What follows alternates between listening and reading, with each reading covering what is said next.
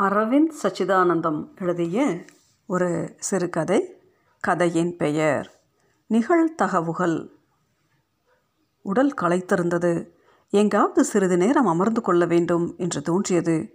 இன்னும் சிறிது தூரம் நடந்தால் பூங்காவையே அடைந்து விடலாம் என்பதால் முயன்று நடந்தான். சாலை ஓரமாக ஒரு கிழவர் பல வெள்ளை சட்டைகளை அடுக்கி வைத்து வியாபாரம் செய்து கொண்டிருந்தார். அந்த பக்கம் வரும்போதெல்லாம் அவரை பார்த்திருக்கிறான். அவரிடம் யாரும் சட்டை வாங்கி அவன் பார்த்ததில்லை. அவருக்கு என்ன வருமானம் வரும் என்ற கேள்வி மட்டும் அவரை பார்க்கும் போதெல்லாம் மனதில் எழும். எப்படி இருந்தாலும் அவர் தன்னை விட அதிகமாகத்தான் சம்பாதிப்பார் என்று எண்ணி தனக்குள் சிரித்து கொள்ளுவான். இன்று சிரிப்பு வரவில்லை. எல்லாமே சூன்யமாகிவிட்டது போல் ஒரு தோற்றம். எதுவும் கண்ணுக்கு தெரியவில்லை. பூங்காவின் நுழைவு வாயிலில் பிரம்மாண்டமாக அமர்ந்திருந்த சிவன் சிலை மட்டும் கண்ணில் பட்டார். சிவன் சிலையை நிமிர்ந்து பார்த்து மனதிற்குள்ளேயே வேண்டிக் கொண்டான். உள்ளே இடது மூலையில் சற்று நிழல் இருந்தது. அங்கிருந்த மேடை மீது அமர்ந்தான். அப்படியே படுத்து உறங்கிவிடு என்று உடல் சொல்லிற்று. மனமும் வலுவிழந்திருந்தது. இரண்டு நாட்களாக அலைந்து கொண்டிருக்கிறான். எவ்வளவு முயன்றும் முப்பதாயிரம் தான் புரட்ட முடிந்தது. இன்னும் மூணரை லட்சம் தேவைப்படுகிறது.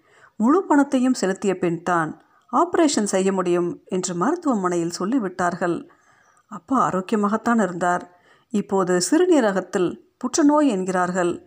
அது அருகாமையில் உள்ள திசுக்களுக்கு பரவி கொண்டிருப்பதால் ஒரு வாரத்திற்குள் அறுவை சிகிச்சை செய்ய வேண்டும் என்று சொல்லிவிட்டார்கள். இதுவரை பரிசோதனை ஸ்கேன் என ஐம்பதாயிரம் செலவாகிவிட்டது. அப்பாவின் சேமிப்பையும் தனிக்காசலம் அம்மா கொடுத்த காசையும் வைத்து சமாளித்து விட்டான். அவனுடைய பர்சில் முன்னூற்றி சொச்சம் இருந்தது. இன்றைய நிலையில் அவ்வளவுதான் அவனுடைய மதிப்பு. கடந்த சில வருடங்களாகவே அப்பாவிற்கும் அவனுக்குமான உறவு கரடு முரடாகத்தான் இருந்து வந்தது. அவன் வேலையை ராஜினாமா செய்யப் போகிறேன் என்று சொன்னபோதே அப்பா எதிர்ப்பு கொடி பிடித்தார். அதுவும் அவன் சினிமாவில் உதவி இயக்குனராக சேர்ந்து விட்டான் என்பதை அறிந்ததும் அப்பா நெஞ்சி பிடித்து கொண்டு அமர்ந்து விட்டார். அப்பாவுடன் போர் வெடிக்கும் போதெல்லாம் அம்மாதான் சமாதான கொடி பிடிப்பாள். எல்லோரும் ஒரு நாள் சாவதானமாக போகிறோம் எனக்கு பிடிச்ச வேலையை செய்யணும்னு நினைக்கிறேன். தப்பா? ஆமாம் பெரிய வேலை. டைரக்டருக்கு பொட்டி தூக்குற வேலை. அப்பாவும் நெஞ்சை நிமிர்த்தி கொண்டு பேசுவார். அவருக்கு பிபி இருக்குடா. நீ தாண்டா அடங்கி போகணும். அம்மா இவனைத்தான் எப்போதும் ஆசுவாசப்படுத்துவாள். ஆனால் பலன் இருக்காது. இவன் மீண்டும் குதிப்பான். படம் எடுக்கிற மூஞ்சியை பாரு. அன்ஃபிட் ஃபெல்லோ வடப்பள்ளியில் பிச்சை தான் எடுக்க போகிறான் பிரச்சனை உச்சத்தை அடையும் போதெல்லாம் தன் கணவனையும் மகனையும் எப்படி அடக்க வேண்டும் என்று அம்மாவுக்கு தெரியும். என்னை இந்த குடும்பத்தில் கொடுத்துட்டா? அம்மா தன் வாழ்க்கையை நொந்து கொள்ளத் தொடங்கியதும் அப்பாவும் பிள்ளையும் தத்தம் வேலையை பார்க்க தொடங்கி விடுவார்கள். மீண்டும் ஓரிரு நாளில் போர் நடக்கும். இப்படியாக போர் செய்து இருமனதாக சமாதானமாகி மீண்டும் முட்டிக்கொண்டு காலம் கடந்து கொண்டிருந்த ஒரு காலை வேளையில் அவனும் வழக்கம் போல் ஒரு தயாரிப்பாளரிடம் கதை சொல்ல கிளம்பினான். இரண்டரை வருடங்களுக்கு முன்பு தன் முதல் திரைக்கதையை எழுதி எடுத்துக்கொண்டு கிளம்பிய அன்று இருந்த வேகம் இப்போதெல்லாம் இல்லை. ஒரு கதை சொல்ல செல்லும் இடத்தில் வேறொரு கதையை சொல்ல சொல்வார்கள். இப்படியாக இரண்டு மூன்று திரைக்கதைகள் எழுதி முடித்து விட்டான். ஆனால் எதுவும் அடுத்த கட்டத்திற்கு நகரவில்லை. வீட்டு வாசற்படியை கடக்கையில் கையில் பால் தினசரியுடன் அப்பா உள்ளே நுழைந்தார். தன் பாணியில் ஆசிர்வாதம் செய்யாமல் அவனை வெளியே எப்படி அனுப்புவது என்று நினைத்தாரோ என்னவோ. அடுத்த ப்ரொடியூசரா விளங்கிடும் என்று சொல்லிவிட்டு இவன் பதிலை எதிர்பார்க்காதவராய் அவனை கடந்து சென்றார். அப்பாவிற்கு உடலெல்லாம் உயர்த்திருந்ததை கவனித்தான். மேலும் அவர் உடலில் ஏதோ நடுக்கம் இருந்தது. அதனால் வழக்கத்திற்கு மாறாக அப்பாவிற்கு பாந்தவமாக பதிலளித்தான். இது புது கதப்பா? பெரிய ஹீரோ சப்ஜெக்ட். கன்ஃபார்மாக ஒர்க் ஆகும். ஆமாம் பெரிய. சொல்லி முடிப்பதற்கு முன் அவர் வாசலிலேயே சரிந்து விழுந்தார். அம்மா சப்தம் கேட்டு அம்மா பதறி அடித்துக்கொண்டு ஓடி வந்தாள். யாரோ தன் தோலை ஒழுக்குவது போல் இருந்தது. விழித்து பார்த்தான். சிவனின் முதுகு தெரிந்தது. கண்களை துடைத்து கொண்டான். இப்போது தான் தாம் எங்கே இருக்கிறோம்? என்று விளங்கியது.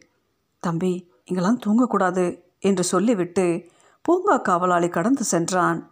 சட்டை பையிலிருந்து மொபைல் ஃபோனை எடுத்து நேரத்தை பார்த்தான். நாலு அஞ்சு. இந்நேரம் பாஸ்கர் சார் வந்திருக்க வேண்டும். பூங்காவில் இருந்த குழாயில் முகத்தை கழுவிக்கொண்டான். பாஸ்கர் சாருக்கு ஃபோன் செய்யலாமா? என்று யோசிக்கும்போது பாஸ்கரின் இருசக்கர வாகனம் பூங்காவின் முன் வந்து நின்றது. இருவரும் பூங்காவை வலம் வந்தவாறே பேசினர். பாஸ்கர் பேச இவன் அமைதியாக கேட்டுக்கொண்டிருந்தான் அப்பா தான்ப்பா முக்கியம். படம் எப்போ வேணால் பண்ணலாம். உன் கதையோட ஒன்லைன் பிடிச்சிருந்துன்னு தான் சார்கிட்ட வந்து சொல்ல சொன்னேன். ஆனால் நீ வராத வரைக்கும் நல்லது. அவர் ப்ரொடியூஸ் பண்ண ரெண்டு படத்துலையும் டிஸ்ட்ரிபியூஷனில் பிரச்சனை. இதில் ஃபினான்ஷியரோட தகராறு வேற. நீ இப்போ சார்கிட்ட வந்து கதை சொன்னாலும் வேஸ்ட் அவருக்கு கூழுக்கும் ஆசை மீசைக்கும் ஆசை. கதையை வாங்கி வச்சுக்கிட்டு இழுத்தடிப்பார். வேற ஐடியா சொல்கிறேன் கேட்குறியா அவன் என்ன என்பது போல பார்த்தான். ஆப்ரேஷனுக்கு காசு வேணும்னு சொன்னேன்ல. அவன் அப்போது இருந்த சூழலில் தலையசைப்பது மட்டுமே எளிதாக இருந்தது. நமக்கு தெரிஞ்ச டைரக்டர் ஒருத்தர் இருக்கார். பெரிய பார்ட்டி அடுத்த படத்துக்கு கதை தேடுறாரு. உன் சப்ஜெக்ட் நல்லா இருக்கும்னு தோணுது. இது பெரிய ஹீரோ சப்ஜெக்ட் உன்னாலெல்லாம் ஹேண்டில் பண்ண முடியாது. ஸ்கிரிப்ட் கொடுத்துரு. ரெண்டு நாளில் நல்ல அமௌண்ட் வாங்கி கொடுத்துட்றேன். கிரெடிட் சார் பாஸ்கர் இவன் அருகில் வந்து இவன் தோளில் கை போட்டான். படம் ஆயிரம் பண்ணலாம். முதல்ல அப்பாவை பாரு. அப்புறம் வேற கதை பண்ணிக்கலாம். சொல்லிவிட்டு பாஸ்கர் செருப்பை ஓரமாக கலட்டிவிட்டு சிவனை பார்த்து கன்னத்தில் போட்டுக்கொண்டான். இவன் பூங்காவின் வெளியே பார்த்தான். அந்த கிழவரிடம் ஒருவன் சட்டை வாங்கி கொண்டிருந்தான். அப்பாவுக்கு அறுவை சிகிச்சை முடிந்து சுய நினைவு திரும்பி இருந்தது. ஐசியூவுக்குள் ஒருவருக்கு மட்டுமே அனுமதி என்பதால் அம்மா உள்ளே இருந்தால் தனிக்காசலம் மாமா அப்பாவிற்கு சில மாத்திரைகள் வாங்க சென்றிருந்தார். ஐசியு வாசலில் இருந்த பெரிய மீன் தொட்டிக்குள் பெரியதும் சிறியதுமாக நீந்தி கொண்டிருந்த மீன்களையே பார்த்தவாறு இவன் நின்று கொண்டிருந்தான். தொட்டிக்கு மேலே இருந்த குழாய் வழியாக மீன் உணவு கொஞ்சம் கொஞ்சமாக தொட்டிக்குள் விழுந்து கொண்டிருந்தது. ஒவ்வொரு மீனும் தனக்கான உணவை மட்டும் உண்பதை ஆச்சரியமாக பார்த்து கொண்டிருந்தான். தனிக்காசலம் மாமா இவனை கடந்து அறைக்குள் சென்றதை அவன் கவனிக்கவில்லை. மாத்திரைகளை முன்னறையில் அமர்ந்திருந்த நர்ஸிடம் கொடுத்துவிட்டு வெளியே இவன் அருகில் வந்து நின்றார். அவருக்கும் அப்பா வயசுத்தான். அவரும் அப்பாவும் ஒரே பள்ளிக்கூடத்தில் கணக்கு ஆசிரியர்களாக வேலை செய்தவர்கள். இவன் அவரை பார்த்து சிறு புன்னகை மட்டும் புரிந்தான். அவரை பேச்சை தொடங்கினார். அம்மா சொன்னாங்க கதையில் தான் காசு வந்துச்சான் இவனுக்கு உள்ளுக்குள் ஒரு கணம் பெருமித உணர்வு தோன்றி மறைந்தது. அதை வெளியில் காட்டிக்கொள்ளாமல் தலையை மட்டும் அசைத்தான். எல்லோரும் ஒரு நாள் சாவ போகிறோம்னு சொல்லுவியே அப்பா போட்டும்னு விட வேண்டியது தானே மாமா என்று பதட்டமாக அவரை அடக்கினான். முடியாதில்ல ஏன்னா அப்பன். அதே மாதிரி தானே அவனுக்கும். அவன் புள்ள நீ நல்லா இருக்கணும்னு தானே நினப்பான். இவனுக்கு என்ன பதில் சொல்வது என்று தெரியவில்லை. நிகழ்த்தகவு கோட்பாடு தெரியுமா? மாமா கேட்டார். அவன் விழித்தான். தெரியாது. இங்கிலீஷ் மீடியம் படித்த பிள்ளை இல்லை. நிகழ்த்தகவுனா ப்ராபபிலிட்டி ஒரு காசை சுண்டி விட்டால் பூவும் விழும் தலையும் விழும். அதுதான் ப்ராபபிலிட்டி அதுதான் வாழ்க்கையிலையும். பூ மட்டும்தான் விழப்போகுதுன்னு நினச்சி நீ வாழ்க்கையை வேஸ்ட் பண்ணினா நீ முட்டாள். இப்போ உனக்கு வயசு இருக்கும். படம் எடுப்பேன்னு தைரியமாக சொல்கிற நீ படம் எடுத்த சந்தோஷப்படுற முதல் ஆள் உங்கள் அப்பனா தான் இருப்பான். ஆனால் ஒருவேளை எடுக்கலைனா? இன்னும் பத்து வருஷம். இப்படியே ஓடிருச்சுன்னா உன் கூட படித்தவன்லாம் சம்பாதிச்சு செட்டில் ஆகியிருப்பான். நீ காசு மட்டும் தான் வாழ்க்கையா மாமா? இல்லை காசு மட்டுமே வாழ்க்கை இல்லை. ஆனால் இன்றைக்கி காசு கொடுத்ததுனால தான் உங்கள் அப்பனுக்கு ஆப்ரேஷன் பண்ணினாங்க. மாமாவை ஆமோதிக்கும் வகையில் பேசாமல் இருந்தான். காசுக்காக உன்னை வாழ சொல்லலை. ஆனால் வாழ்கிறதுக்கு காசு வேணும். அதுதான் உங்கள் அப்பனோட கவலை. நீ அவனுக்கு அப்புறம் கஷ்டப்படக்கூடாதுன்னு தான் உன்னை மோசமாலாம் திட்டுவான். உன் மேலே இருக்கிற அக்கறையை அவனுக்கு கோபமாக தான் வெளிப்படுத்த தெரியும். ஏன்னா அவன் கஷ்டத்திலே வளர்ந்தவன். அவனுக்கு கிடைக்காத சலுகையெல்லாம் உனக்கு கொடுத்தும் நீ அதை பயன்படுத்திக்கிறதில்லன்ற கோபம் தான் அது. ஆனால் உன்னை ஒவ்வொரு முறை ஏதாவது பேசிட்டு என்கிட்ட வந்து தான் வருத்தப்படுவான். உங்ககிட்ட எல்லா திறமையும் இருந்தும் சினிமா சினிமான்னு எல்லாத்தையும் வேஸ்ட் பண்ணுறான்னு உண்மை சொல்லு ஒரு நாள் கூட நீ ஃபீல் பண்ணது இல்லையா ஏன் வேலையை விட்டோம்னு? மாமாவிடம் பொய் சொல்ல முடியாது. ஆம் என்று தலையசைத்தான் வேலையை விட்டால் லைஃப்பில் பல பிரச்சனை வரும்னு தெரிஞ்சு தானே வேலையை விட்டுருப்ப? ஆனால் வேலையை விடும்போது இருக்கிற கான்ஃபிடென்ஸ் ஒரு கட்டத்துக்கு மேலே இருக்காது. அதுதான் யதார்த்தம். அந்த யதார்த்தம் எங்களுக்கு புரிஞ்சதுனால தான் வேலைக்கு போக சொல்கிறோம் அப்போ மனசுக்கு பிடிச்ச வேலையை விட்டுட்டு பிடிக்காத வேலையை எப்படி செய்கிறது இன்ஜினியர் வேலை பிடிக்காம போனதால் சினிமா பிடிக்க ஆரம்பிச்சதா? இல்லை சினிமா பிடிச்சதால இன்ஜினியர் வேலை பிடிக்காம போச்சா? இந்த கேள்விக்கு அவனிடம் பதில் இல்லை. மனசுக்கு பிடிச்சது பிடிக்காததெல்லாம் காலம்தான் முடிவு பண்ணணும். உனக்கு சினிமா எடுக்கணும்னு ஆசை சந்தோஷம். ஆனால் அதில் வருமானம் வரல. வருமானத்துக்கு இப்போதைக்கு ஒரு வேலை பார்த்துக்கோன்னு தான் சொல்கிறோம் இருபத்தி நாலு மணி நேரமாக வேலை செய்ய போகிற ஃப்ரீ டைமில் சினிமாவில் கவனம் செலுத்து. எல்லாமே அந்தந்த டைம் வந்தால் தான் நடக்கும். அது நடக்கும்போது நீ இருக்கணும். ஆரோக்கியமாக இருக்கணும். லட்சியம் வேறின்னு நீ வெளியில் பேசலாம். உன் அப்பங்கிட்ட சண்டை போடலாம். ஏன்னா அவங்கிட்ட மட்டும்தான் உனக்கு சண்டை போடுற உரிமை இருக்குது ப்ரொடியூசர் சட்டையை பிடிச்சி சண்டைலாம் போட முடியாது.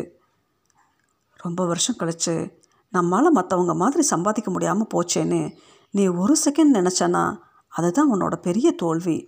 உடம்பும் வீணாகி மனசும் வீணாகி கடைசியில் உண்மையிலேயே உனக்கு கோபம் வந்துடும் தண்ணிக்கு வெளியே இருக்கும்போது மூச்சு முட்டாது. இறங்கி நீந்தும் போது தான் மூச்சு முட்டும். அப்படி மூச்சு முட்டுச்சுன்னா ஏதாவது பாறை பிடிச்சிக்கிறது தான் புத்திசாலித்தனம். அதுக்கப்புறம் மறுபடியும் எப்போ வேணால் நீந்தலாம். ஆனால் நான் பின்வாங்க மாட்டேன். விடாமல் நீந்திக்கிட்டே தான் போவேன்னா மூச்சு முட்டி தான் சாகணும். எப்போ தண்ணிக்கு வெளியே தலை தூக்கணும்னு தெரிஞ்சவன் தான் புத்திசாலி. நீ புத்திசாலின்னு நான் நம்புகிறேன் மாமா சொல்வதில் இருக்கும் நியாயம் அவனுக்கு புரிந்து விட்டதாலோ என்னவோ மாமாவை எதிர்த்து பேசவில்லை. சிலை போல நின்று மாமா சொல்வதை கவனித்தான். உன் அப்பன் என்னைக்காவது சொல்லியிருப்பானா? சம்பாதிக்காமல் வீட்டுக்குள்ளே வராதன்னு. அவனுக்கு தேவை உன் காசு இல்லை. உன் தேவையை நீ பூர்த்தி செஞ்சுக்கணும். அவன் காலத்துக்கு அப்புறம் நீ யார் கையையும் எதிர்பார்க்கக்கூடாதுன்னு தான் அவன் நினைக்கிறான். உன் மனசுக்கு பிடிச்ச வேலையை செய். ஆனால் உன் மனசு எப்பவும் திடமாக இருக்கிறதுக்கு என்னெல்லாம் செய்யணுமோ அதெல்லாம் செஞ்சுட்டு அந்த வேலையை செய். அதுக்கு இன்னொரு வேலைக்கு போகணுன்னாலும் போ. அவனுக்கு தனியாக சிந்திக்க நேரம் தர வேண்டும் என்று நினைத்த மாமா சாப்பாடு வாங்கி வருவதாக சொல்லிவிட்டு வெளியே சென்றார். இவன் எதையோ யோசித்தவாறே மீண்டும் அந்த மீன் தொட்டியை பார்த்தான். முன்பு கவனிக்காத ஒன்றை இப்போது கவனித்தான். பெரிய மீன்கள் எல்லாம் தொட்டியின் மேல் பகுதியில் நீந்து கொண்டிருக்க மிக சிறிய சில மீன்கள் தொட்டியின் அடிப்பகுதியில் உணவின்றி தவித்து கொண்டிருந்தன. புதிதாக பிறந்த மீன்களாக இருக்க வேண்டும் என்று நினைத்து கொண்டான். எந்த மீனும் குட்டி மீன்களை பற்றி கவலைப்படுவதாக தெரியவில்லை. மீன்கள் தன் குட்டிகளை பற்றி அலட்டிக் கொள்ளாது என்பதாக எங்கேயோ படித்தது நினைவுக்கு வந்தது. திடீரென்று தொட்டியின் மேல் பகுதியில் நீந்து கொண்டிருந்த ஒரு பெரிய மீன் உணவை தன் வாயால் கவ்வி தொட்டியின் அடிப்பகுதியில் நீந்து கொண்டிருந்த சிறிய மீன்களை நோக்கி துப்பியது. சிறிய மீன்கள் அந்த உணவை உண்டன. மீண்டும் மேல் பகுதிக்கு சென்று உணவை கவ்வி மீண்டும் கீழ் நோக்கி நீந்தியது. அவனை அறியாமலேயே அவன் உதட்டில் புன்னகை பூத்து மலர்ந்தது. அப்பா கூப்பிடுறாரு. அம்மா வந்து சொன்னாள் இவன் உள்ளே நுழைந்தான். அம்மாவும் உடன் நுழைந்தாள். ஒருத்தர் தான் அலவுட்னு டாக்டர் சொல்லியிருக்கார்ல என்று முன்னரையில் அமர்ந்திருந்த நர்ஸ் கத்தினாள் அம்மா சரி சரி என்றவரே வெளியே வந்து விட்டாள் இவன் மட்டும் உள்ளறைக்குள் சென்றான். படுத்திருந்த அப்பா இவனை பார்த்ததும் உடலை அசைக்க முயன்றார். முடியவில்லை. வேணாம்ப்பா என்றவாறே அவர் கையை பிடித்தான். அவரும் இவன் கையை பற்றி கொண்டு சிறிது நேரம் அவன் கண்களை உற்று பார்த்தார். அப்பாவுடன் ஏதாவது பேச வேண்டும் என்று தோன்றினாலும் என்ன பேசுவது என்று தெரியவில்லை. மௌனமாக இருந்தான்.